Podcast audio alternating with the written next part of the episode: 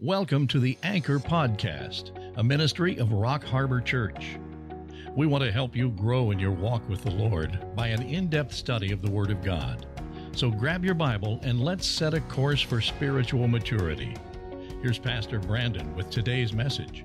Hi, everyone, and welcome to our Rock Harbor Church virtual service. We are glad you joined us. We are still not able to meet and gather together, so uh, we're going to do our church service and our sermon all online. So those who are at home all over the world and in, somewhere in the United States or Canada or South Africa or wherever you're tuning in at, even some people in Australia, we welcome you and we ask that uh, you grab your Bibles uh, we're in the book of Exodus, and we've been looking at the life of Moses, and we're looking at the Exodus. So today we're going to be looking at Exodus 4 18 through 26. And I've entitled this message, Getting Our House in Order. So, just to set the tone here before we jump into the scriptures, when you look at the parable of the talents in the New Testament, the Lord gives each believer uh, ministry opportunities according to their abilities and gifting. So there's always a call on the believer's life to do something specific for God in whatever season He puts them in. And God is obviously calling each one of us to do something for Him, even during this time. And He will give us the assurance and the tools and enough evidence to convince us to step out like Moses did, and like what He did to assure Moses to go and be a, a deliverer for Israel. He'll do the same for us. However, we have to decide to answer the call because it is an opportunity and you have the freedom to not answer that call or not. But the first thing we need to understand before we step out in faith and do what God is calling us to do in ministry is to get our house in order, to get our home life figured out, our personal issues figured out, and our family needs to be in spiritual order before we venture out and do things that God has called us to do. Because if we do not, they are the very things that will trip us up. And you're going to see this in this story, uh, this episode of Moses' life. Now, Moses has all these other things that he has been working on for 40 years his, his humility, his willingness to take orders, follow God's direction, all those things are in place but he has not done something in his private life and in his family life. And his house is not in order. And you're going to see God stop everything and make sure Moses' house is in order.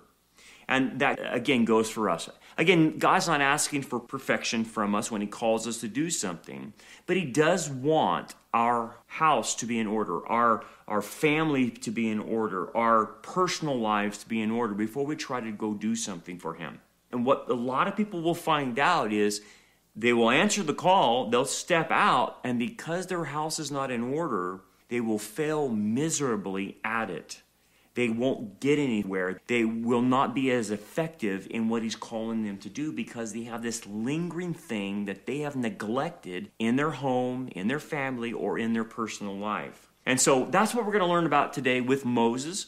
And I want you to uh, open your Bibles and you can just follow along with us. Again, Exodus chapter 4, and we'll start in verse 18. And it says this So Moses went and returned to Jethro, his father in law, and said to him, Please let me go and return to my brethren who are in Egypt and see whether they are still alive. Now, this is again after the burning bush, after God has called him to deliver Israel. And so now he's got the call. And, and so now he goes back to Jethro. And basically, what you're seeing in this scene is this is not Moses really asking permission because Moses is a grown man. Um, but he's trying to obviously be courteous to Jethro and receive Jethro's blessing because Moses is going to leave now. He's going to take his daughter, uh, Jethro's daughter, and his, his grandkids, obviously. And he's been doing a job for Jethro all these years 40 years, tending the flocks of Jethro. And he's going to then pick up and move to Egypt. And so he's got to, you know, be courteous with Jethro and polite and and, and have a lot of gratitude because remember, Jethro took him in at his lowest point in life. Jethro let him marry his daughter and provided employment for Moses at his lowest point in life. And so Jethro made an investment in Moses. So, as a courtesy, Moses owes this gracious act to Jethro. So it's not like he just can pick up after he talked to God and, and just went to Egypt. He's got to do this for Jethro. This is again about keeping your house in order. Moses just can't pick up and leave and disappear when Jethro has made all this investment into him. And so, what Moses is showing all of us, in order to have our house in order, Moses is showing sensitivity, gratitude, obviously providing politeness and grace to Jethro before he leaves and returns, obviously, to deliver through God the nation of Israel. But notice this Moses doesn't go into the details with Jethro. He doesn't say, Hey, the Lord appeared to me in a burning bush, told me this is going to happen. He gave me miracles to do through the rod, and I'm going to go and deliver Israel. He doesn't even say that. It doesn't, be, be, doesn't even become part of the conversation. You might ask, why? Why, why would he not tell, tell Jethro all of this? Because Jethro probably wouldn't believe it. See, Jethro had not had the experience that Moses had. He didn't experience that call. And obviously, you think about this Moses saw the angel of the Lord, a pre incarnate Christ. He heard God's voice. And this would be extremely unbelievable to Jethro. Not that God doesn't exist, but that this happened to Moses and would cause Jethro probably to stumble and think that maybe Moses is kind of out of his mind. That so the timing wasn't right. It wasn't it wasn't a, good time to tell him all this. And even you see this principle with the Lord with the disciples. He said, "I have many things to tell you, but you're not ready." And it's a situation like that. And again, this is a major change of direction. And again, telling Jethro all of this would have caused more questions and would have caused him to not really understand what was happening. And the same is true for you and I, okay? And I want you to take note of what Moses did. This is a good example. You're going to get a call from God in your life. And obviously, to have your house in order, we're going to talk about that. But when you're ready to do this call, be careful about how you approach your loved ones and friends and family in telling them about this call. Because if you tell them too much, you spring too much on them at the wrong time, it'll scare them. They're not, they're not going to be able to uh, digest what you're saying to them. And it could be anything, you know, hey, I feel the Lord's calling me to do this, or I feel the Lord's calling me to do that. Be very careful how you approach people and what you say to people who have invested in you. It's very important that you come at the same tack that Moses had with Jethro. So we need to extend grace to people who may be in shock at what they're hearing from us or, or do not understand. And maybe you don't need to tell them everything. Just like with Moses, he didn't tell them everything. You just, you just need to gently tell them a few things and leave it at that. Later on, you can tell them. Later on, Jethro will know the whole story, by the way. He will know the whole story. But other things have to transpire before he hears the whole story. And so typically when you feel the call of God on your life or whatever, and I'm not talking about going and being a missionary and going and being a pastor, I'm not talking about that. I'm just talking about the things in your daily life that God calls you to do, and you firmly believe that God said, do this, do that. Most people, when they hear it, will not be on board. They will not be able to digest what the Lord's calling you to do. And so initially, you'll see a resistance from people if you tell them too much. You have to be very careful, especially your spouses or any family members around you. You know, you just can't walk in and say, hey, I had a shaft of light appear in my room and God's calling us to be missionaries in India. You just can't tell your spouse, spouse that. Um, or whatever. I'm just using that as an example. You have to be gentle in how you approach that and how you disseminate that type of information to people. And this allows you to extend grace to them and be patient with them. And as, as you can see, the result of this, what does the scripture say how Jethro uh, responded? It says, And Jethro said to Moses, Go in peace. Or shalom is the, the Hebrew term. Basically, Jethro was saying, You have my blessing. And this is how, because of how Moses handled it, he handled it with class, respect, graciousness, and, and mercifulness to Jethro. He didn't handle it by being a bulldozer through Jethro and saying, Hey, Lord's called me to do this. I need to go. And too bad. I don't care what your reactions are. I need to go do this. That's like a being a bulldozer. And those kinds of people, those kinds of Christians and believers bulldoze their way through things. Hey, God might have called them to do something, but then they bulldoze every, everybody in their way. And that doesn't, that doesn't go well for having your house in order. Um, these kinds of people who obviously are called to do certain things, they're exhibiting immaturity. They have no respect. They have no class. They don't appreciate all that the people around them have invested in them. They're ungrateful many times, and they have, sometimes have the emotional level of a 10 year old. They might be an adult, but they have a 10 year old emotion. But anyway, when we feel that call of God, we are not to act childish. We are not to bulldoze our way around people. We are to graciously tell them, as Moses did, Jethro, in the kindest way, the most polite way, the most respect, respectful way, before we go out and do something. And by the way, you better let time catch up to them, to them as well. So that's one thing we learned. And notice, you know, Jethro says, go in peace. It's a principle in the, the book of Proverbs that you'll see, and it's Proverbs 16 7.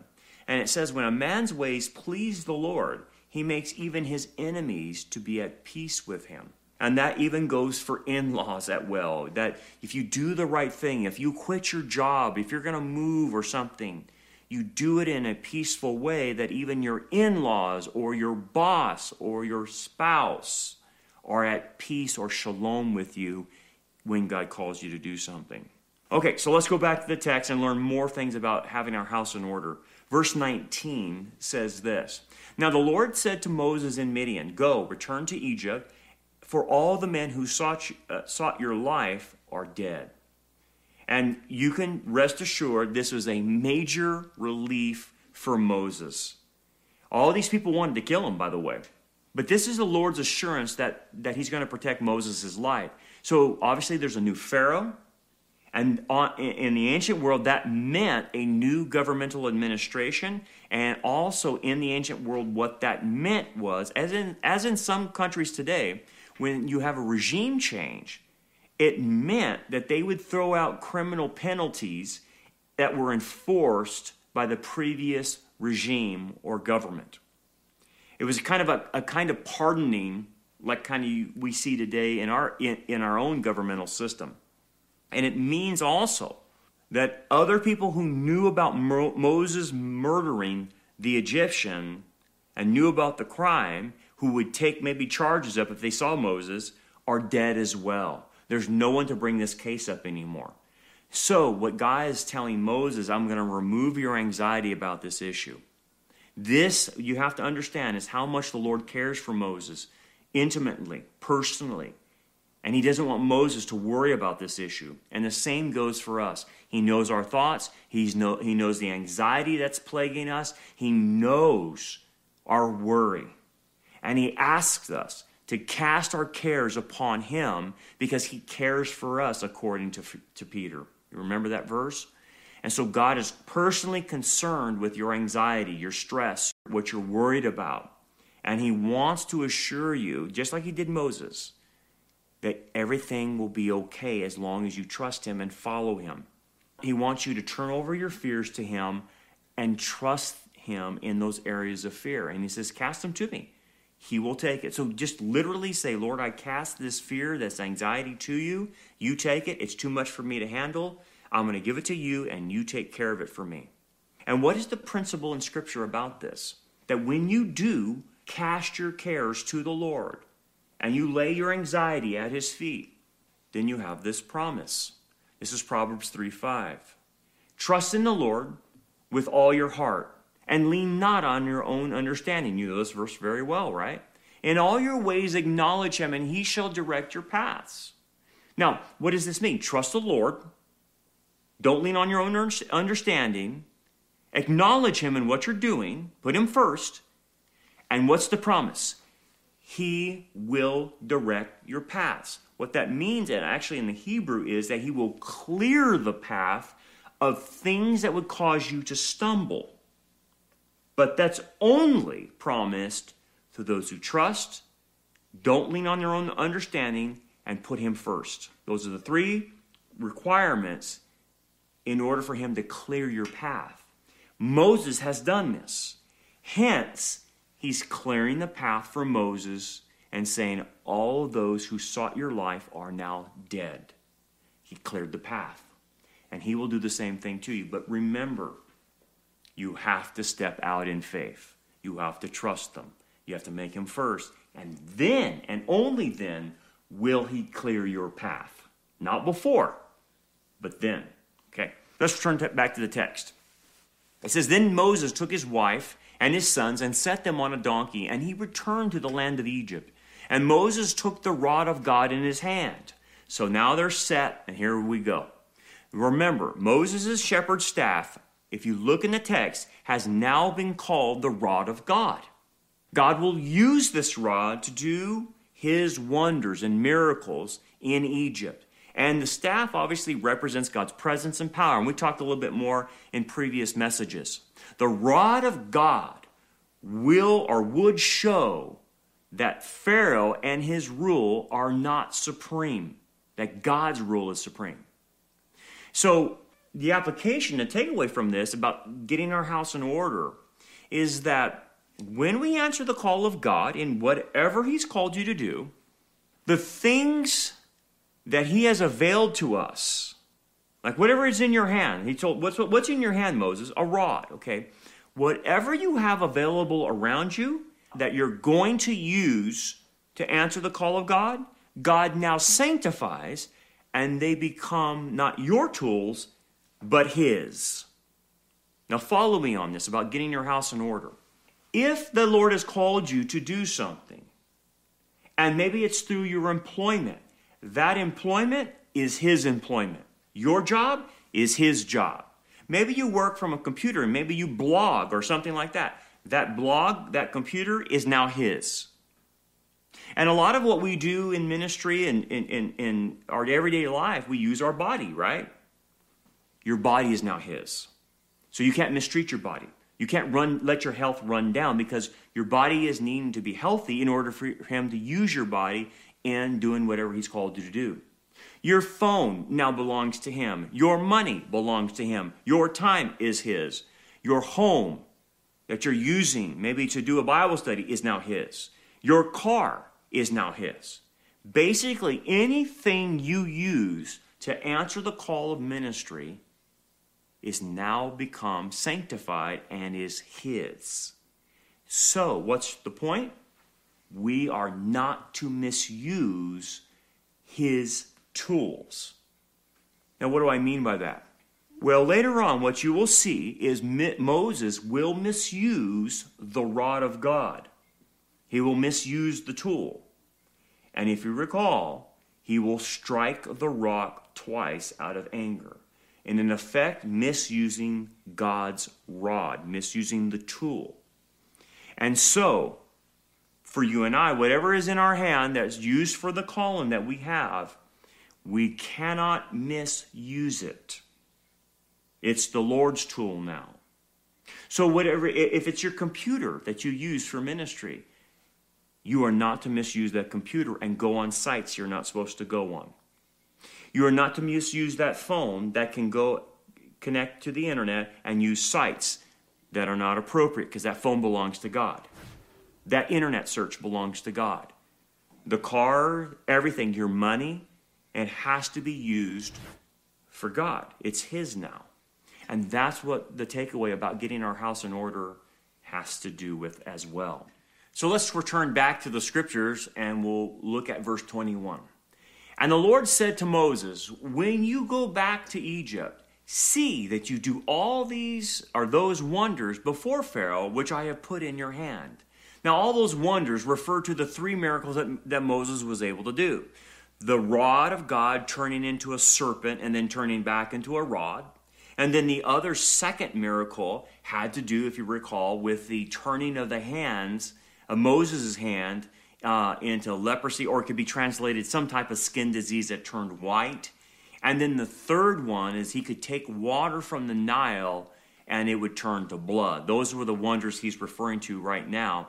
And he goes, That's what I'm, i want you to start doing when you get back there. Do the wonders I called you to do.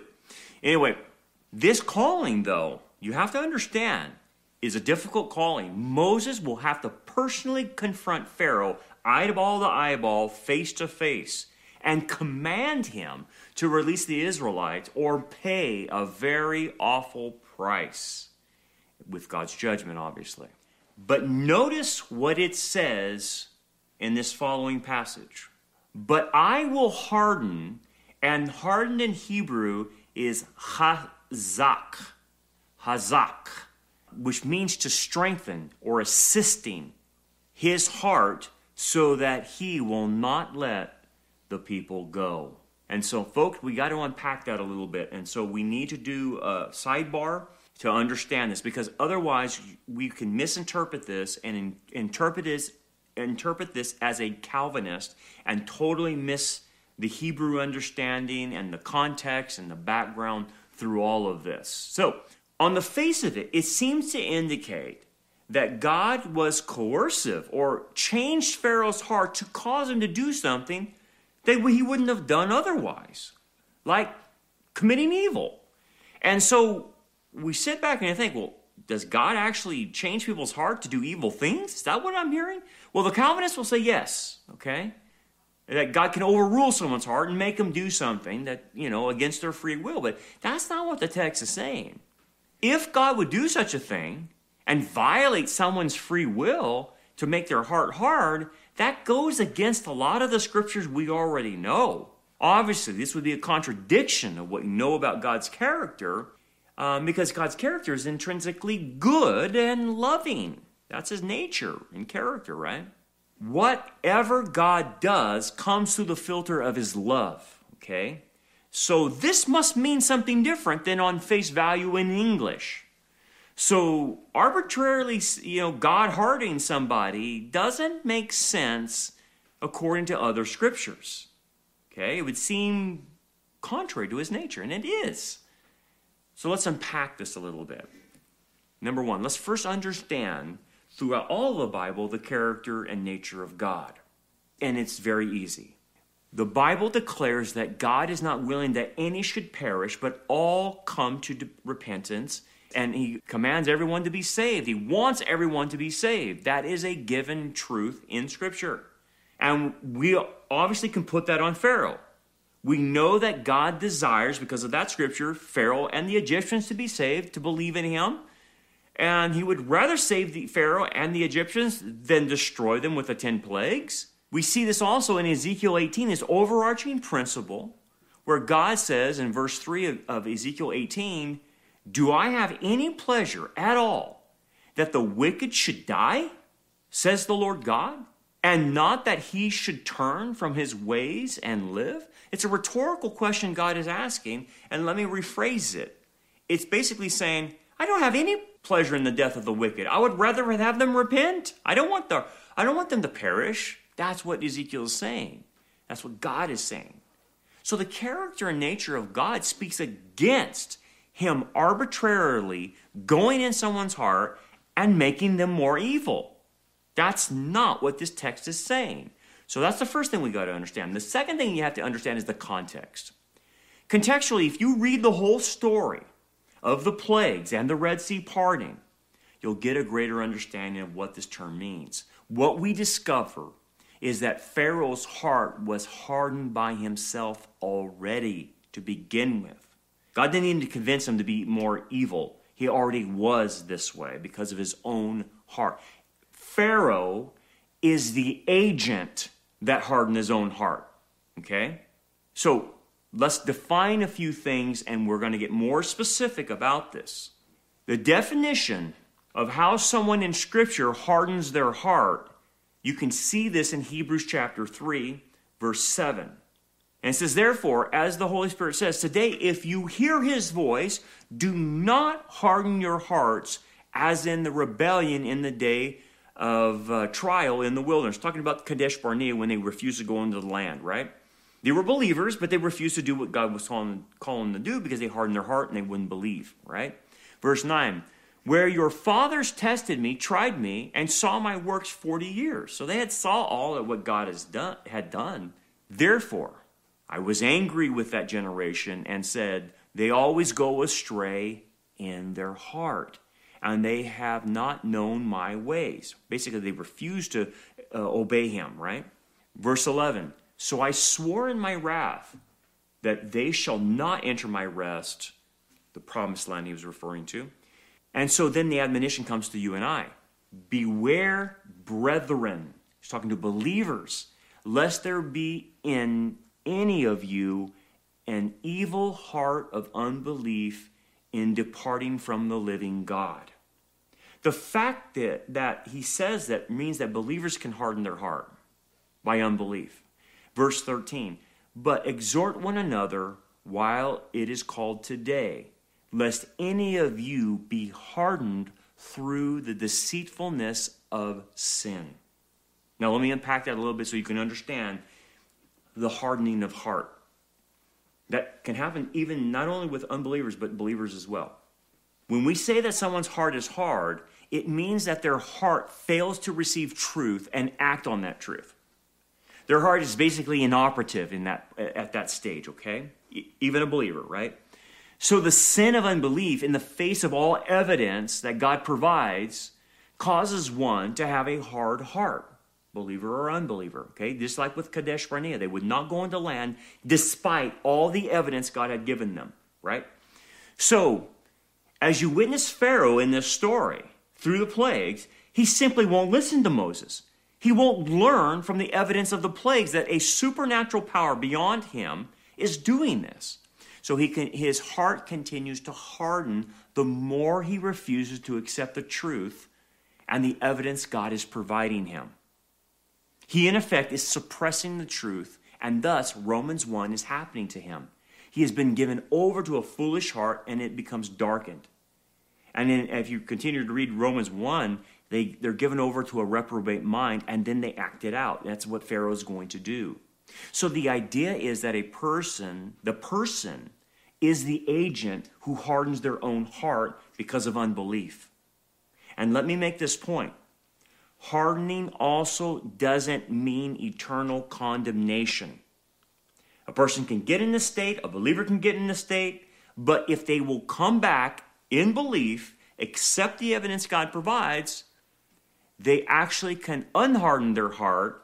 And this is why God will say, I can turn your heart from a heart of stone into a heart of flesh, but the person has to believe and believe the evidence, and then it can change. So it's not an eternal condemnation. When it says Pharaoh's heart was hardened, it doesn't mean he's going to hell. Now, pro- did he end up there? Probably so, because I don't think he ever believed, right? We don't see any evidence of him believing. But just because someone's heart is hard doesn't mean eternal condemnation. They can change even on their deathbed. But anyway, again, this is more of the unpacking of understanding this. So, Pharaoh refuses to believe what God is saying and evidencing, so he hardened his own heart. Um, and so you will see in the first five plagues, with seven references, that Pharaoh hardened his own heart. Okay? But then we'll see afterwards, it'll say God hardened his heart. And I'm going to define that later on, so just hold on a bit. But here's the analogy to understand how someone hardens their heart.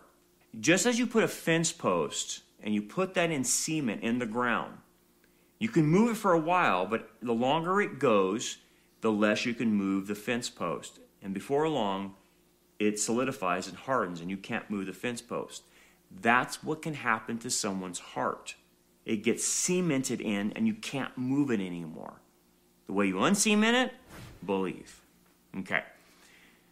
So then let's move now to the meaning behind the concept of God's hardening. And this will make more sense to you, okay? Because it does say that in the text. In the very text we're reading, it says that God will harden his heart. And it will come later, later, after Pharaoh hardened his own heart. But what does this mean? Well, in this particular text, God is giving Moses a prediction of what God will eventually do to Pharaoh in the future. Not initially, but later. It isn't until the sixth plague that it is stated that God actually moves and hardens Pharaoh's heart. And this is verse 9, or sorry, chapter 9, verse 2. And as you will read, God is said to have hardened his heart furthermore after each plagues, uh, after 8, 9, and 10. Okay? But this is after Pharaoh has hardened his heart. Okay. But let's better, have a better understanding of what the Hebrew is saying when God is hardening the heart of Pharaoh. And it's important to note the Hebrew word hazak or chazak in Hebrew. And that's translated in your Bible as hardened. But that's not a very good translation. Chazak carries a different meaning in Hebrew as it does in English. Chazak is usually translated as encourage, strengthen, repair, fortify, and assist. There are 55 examples outside of Exodus where the word chazak appears, and in all these other occurrences, chazak is translated strengthen, encourage, repair, fortify. Okay? So your translation of hardened is not a good translation.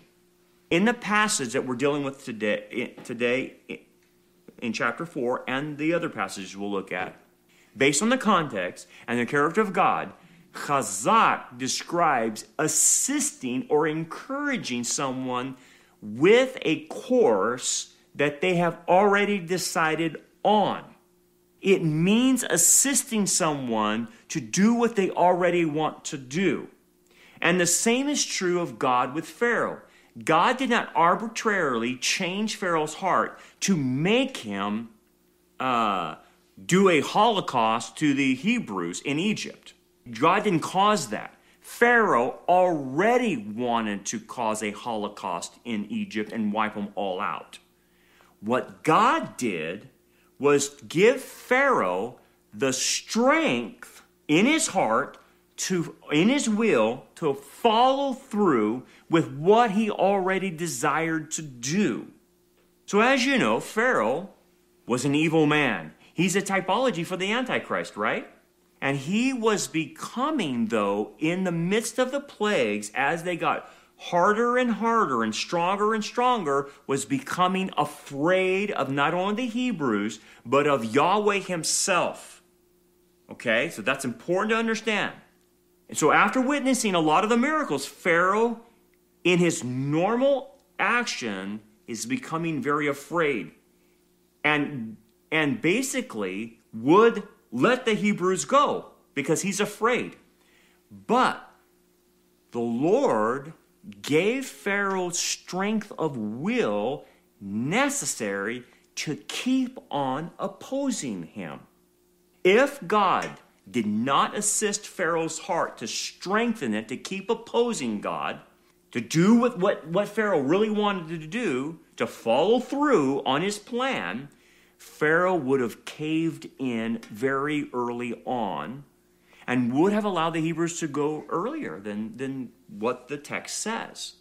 So I know what you're getting ready to say. You might say, well, wasn't that the plan? Wouldn't that have been better if God just let Pharaoh be afraid, maybe the, after the first, second, or third plague, and let the Hebrews go at that point in time?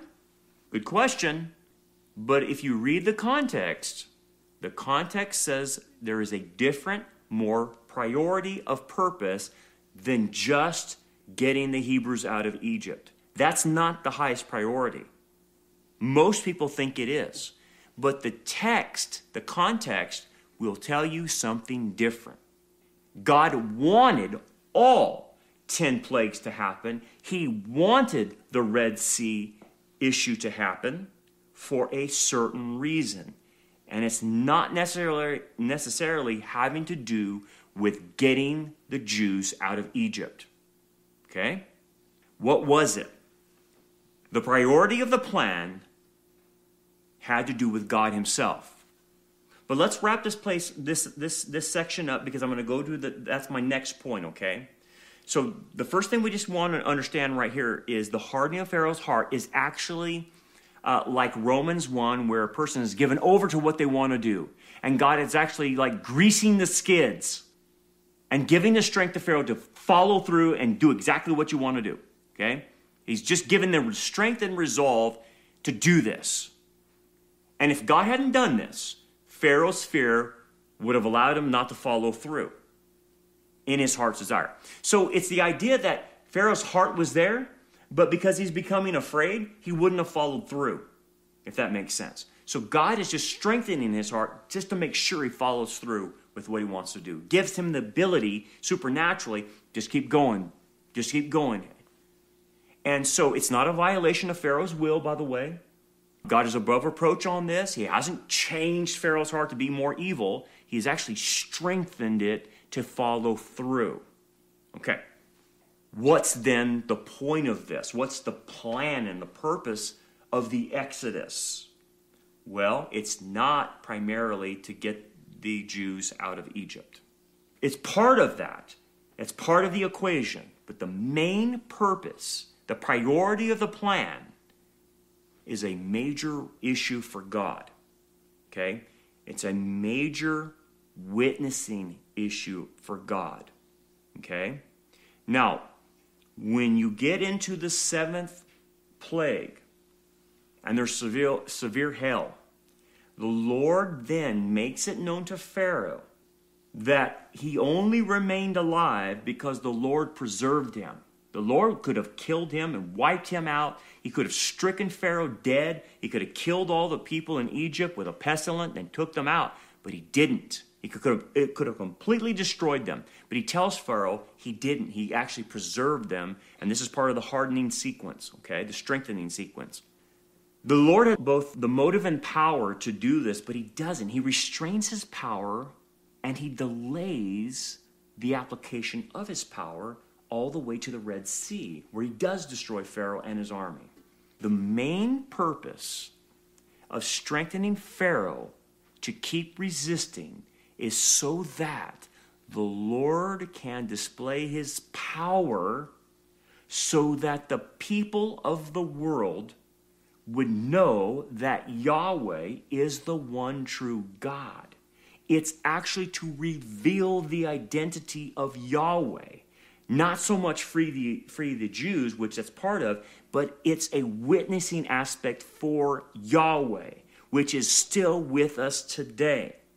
When you look at the situation that happened in Egypt and you compare, as the Lord wants everyone to compare, to these other false gods that are in the world that these people worship in that time and even today. And even to Pharaoh, who thought he was the incarnation of Horus. So, so when we read Exodus 9:16, it'll say it's for the purpose of demonstrating the power of Yahweh and so that the whole world will know him.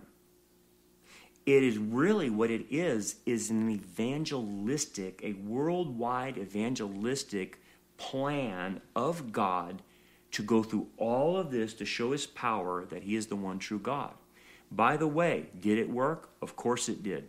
It worked. It works till today. Because when you think back in the old testament the major movements of god what do you think about? You think about the flood you think about sodom and gomorrah and you think about the exodus the Exodus is a powerful witness not only to that world, but to our world as well. And you say, well, what does it mean to our world? Because when you think about the Exodus, it is a typology of the, the tribulation period.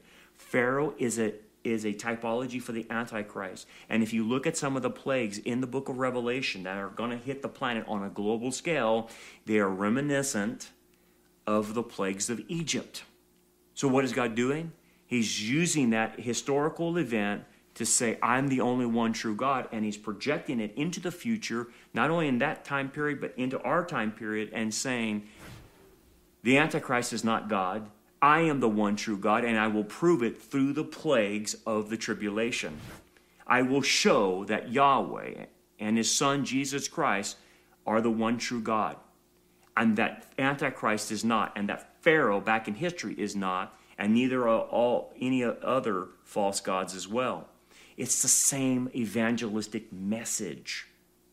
And so that's what we have to understand that God is working for the salvation of everybody and he wants the story to get out. So he strengthens Pharaoh to just follow through so that he can do all 10 plagues and part the Red Sea as a witness to the entire world.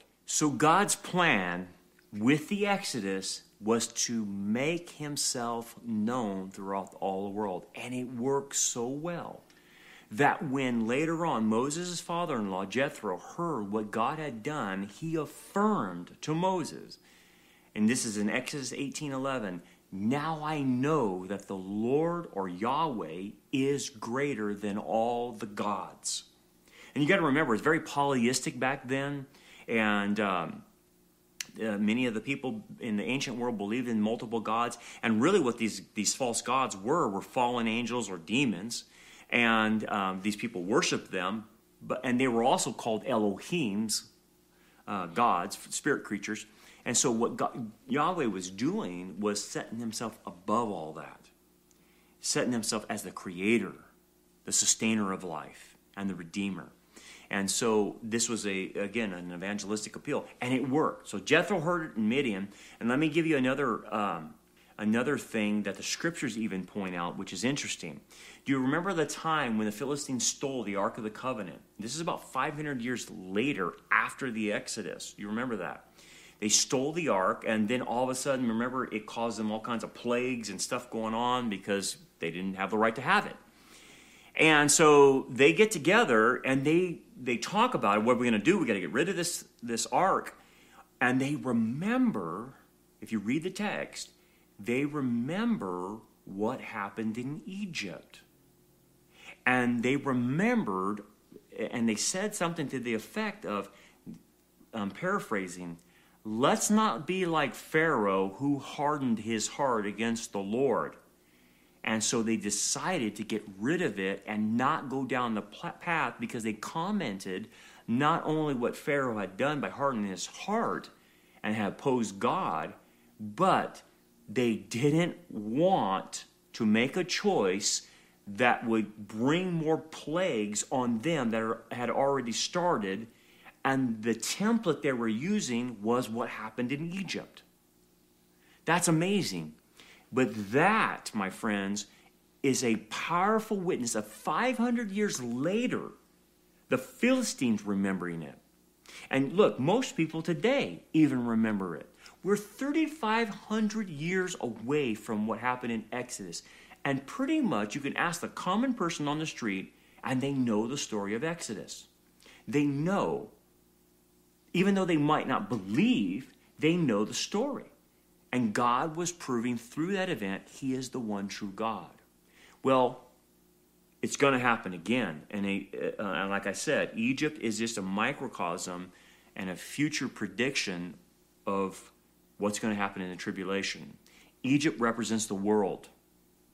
And the world in the tribulation is going to be hit by the plagues of the tribulation. The Pharaoh in that scenario is the Antichrist. Okay? The magicians around Pharaoh is the false prophet. But the Moses in that scenario is Jesus himself, who comes back to deliver and deliver the Israelites. But what is the point about the second coming? Yes, is it about delivering Israel? There's no doubt about it, and saving them from the Antichrist. But what is the big, the bigger idea? Just like you saw in this text, is that at the name of Jesus, every knee will bow and every tongue confess that Jesus Christ is Yahweh. That's the same reason as in Exodus, as in the tribulation, after that, after the second coming, that everybody knows that Jesus is Yahweh, and whether they like it or not, they will bow a knee to him. It's the same point. It's a parallel. It's a foreshadowing of what's going to happen in the future. Pretty neat to see that, but God orchestrates all of this, and it's the same point. Let's go back to the scriptures. In verse 22 Then you shall say to Pharaoh, Thus says the Lord, Israel is my son, my firstborn. So I say to you, Let my son go, that he may serve me. Israel is considered Yahweh's firstborn son, and, and in the ancient world, this meant a lot. The firstborn son would be considered equivalent with the father. And in this respect, when you dealt with the son, you dealt with the father. It was like dealing with the father if you dealt with the son. Okay? So they're co equal in that sense. So this is why in the in the Gospels Jesus says, "When you've seen me, you've seen the Father." He's using that firstborn sense. And obviously, Jesus Christ is co equal in nature with God the Father, as is the Holy Spirit. So the firstborn son would receive a double uh, portion of the inheritance because he would have the responsibility of taking care of the parents. Well, as you can see, Jesus is the firstborn among the dead. He is the, the heir of all things. He receives the double portion, but yet he shares his inheritance with us. Isn't that interesting? Anyway, the firstborn son would be given the bulk of responsibility, as Israel is going to give the bulk of responsibility in what? What is the purpose of getting Israel out and putting them in the promised land? So that they can be a light to the Gentiles, that they can be a high priestly nation that serves as an intermediary between God and man. And not only, you know, so you saw that microcosm with the high priest and the priests of Israel will the nation was to serve as a priestly nation to all the surrounding Gentile nations, a light to the Gentiles. That's their responsibility. That's what they were called to do. That's our personal responsibility, right? Alike to, to everybody, right? Jew and Gentile. And so the firstborn son belonged to God. So the parents would then have to pay God back a special redemption price. They'd have to buy him back from God the redemption price that the Israelite family would do was their way of recognizing that their firstborn son was Yahweh's and not theirs. So the firstborn son would serve his father when he came of age and would receive a double inheritance. That's why we kind of do the tradition of baby dedications today. What are, what are the parents saying? These children do not belong to me. They are God's. He owns the children. We are just the stewards. And it's that kind of same thing that you're seeing with the nation of Israel. That's why Israel is called God's firstborn son. Okay. So when you see the phrase in this text, let my son go that he may serve me, Yahweh is in effect saying, I own Israel, you don't. They are my son who should be serving me and not you because I am their father. You have them serving you, but they should be serving me. You are not their master. I am their master. You are nothing more than a rebel to your creator. Okay? And I want you to notice that. And, and, and because Israel is God's son, collectively, they have the task that God has given to them. Right? And we talked about that. Okay, what does that mean for you and I in making our house, make sure we're in order? by God saying this to Moses that you need to confront him and say this specifically about Israel being my son, the application then comes from you and I is the same. In order to serve God, when he presents opportunities to us, you must understand that he is our father because we're called children of God and he is our master. We only serve him. We do not serve other people. Jesus said to himself about money, even. He says, You cannot serve two masters. Either you will hate the one and love the other, and vice versa. The point is, when you're getting your house in order and serving God, you can't have other priorities that outrace God. God has to be a priority in our lives, and everything comes second to Him. Everything comes second to Him. And unfortunately, people try to serve God with having Him as their master and then having something else in their life as their master, and they try to do both. And you know what happens? When you call them out and saying you can't do both, guess what? They get angry at you because they want to have their cake and eat it too. They want to have one foot in Christianity and one foot in the world, and they're trying to balance both. And so they think they can do this. They think they can have two masters. But what did Jesus say? You can't because you're going to love one and hate the other. And what it means is you will prioritize one over the other. And guess what the priority will typically be? It'll not be God, it'll be the other master. But they'll pretend to be, oh, I'm, I'm, a, I'm, I'm serving the master. No, they're not. And folks, you can take a step back and look at this happening right in front of you in your church and other believers. You know by just watching what they do in their behavior and how they conduct their life what master they serve. And again, I'm not saying they're not believers. I'm just saying they serve another master. God's maybe second or third or fourth on their list, but maybe it's their beach home that's their master. Maybe it's their money. Maybe it's their job. And I'm not talking about people that have to work. I'm talking people that talk I'm talking about people who choose to work instead of going to church. Or maybe it's club sports that's their master. Maybe it's they put that ahead. Maybe it's their children that they put ahead of, of the Lord. Well, you know, I can't get little Billy out of the tree. He's making us late. Um, so we couldn't come to church on time because we couldn't get little Billy out of the tree. Well, what you start seeing when people talk like that, and well, the kids didn't feel like doing this, and the kids are not up for it, their master is their children. They've turned their children into idols. Their children dictate to them what they're going to do. Or their sports program dictates what they're going to do. So, what I'm trying to say, folks, if you're going to serve God, you got to have your house in order. Nothing can be a priority over God. And so Moses is getting this lesson that you're going to confront them about this. You're going to, you're going to say, in effect, what Israel's doing because we're removing Israel from this. And by the way, the same is true for us. We have been taken out of the world, been redeemed, been sanctified for God's purposes, not our own purposes, nor, nor for certain, Satan's purposes. Ephesians 2 captures this perfectly. And Paul says this and you were made alive, you who were dead in trespasses and sin, in which you once walked according to the course of this world, according to the prince of the power of the air. The Spirit now works in the sons of disobedience, among whom also we once conducted ourselves in the lust of the flesh, fulfilling the desires of the flesh and of the mind, and were by nature children of wrath, just as the others, or just like Pharaoh, right?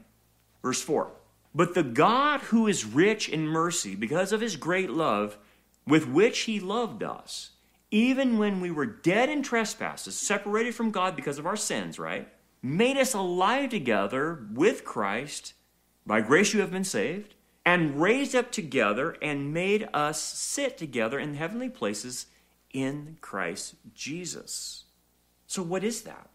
What is, what is he trying to say? We have been called to something else. We've been called to serve the Lord, just as Israel was called to serve the Lord, and we have to answer that call.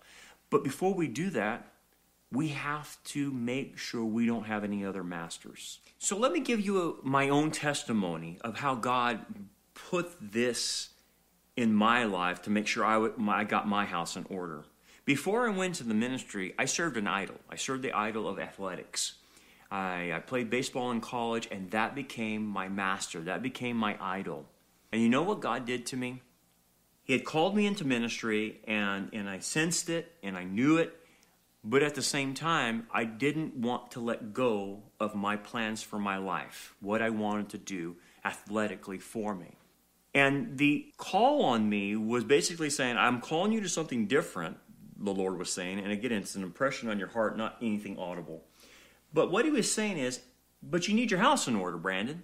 And your house is not in order because you have another master that you serve. You serve yourself and you serve your athletics, baseball, in effect. And I can't have you serving two masters. So, you know what happened? Because I wouldn't freely let go of the master that I was serving, he took it away from me. I had an injury in my arm and ended up having Tommy John surgery, and I couldn't throw as hard as I used to. And there, my career went bye bye. But why did he have to do that? Because I was serving another master, and he had called me to serve him. And as you can see now, that call meant to go into ministry and become a pastor. If I had not let that other master go, I would not be here in front of you talking to you. But he took that master away, just like he took us out of being a slave to Satan and brought us into being his child and him being our master. And so don't be like me. where I held on to that, that old master, that I was a slave to something else other than God.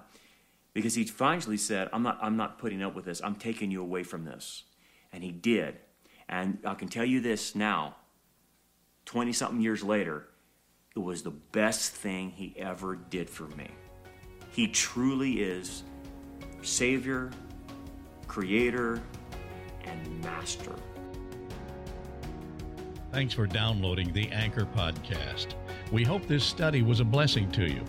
Support for this podcast comes from your generous gifts and donations. For more information about our ministry, we invite you to check out our website, rockharborchurch.net. Also, check out our YouTube channel, Rock Harbor Church Prophecy Update, where we focus on signs of the times and present a wide range of sermons and discipleship lessons. So until next time, keep looking up, for our redemption draws near.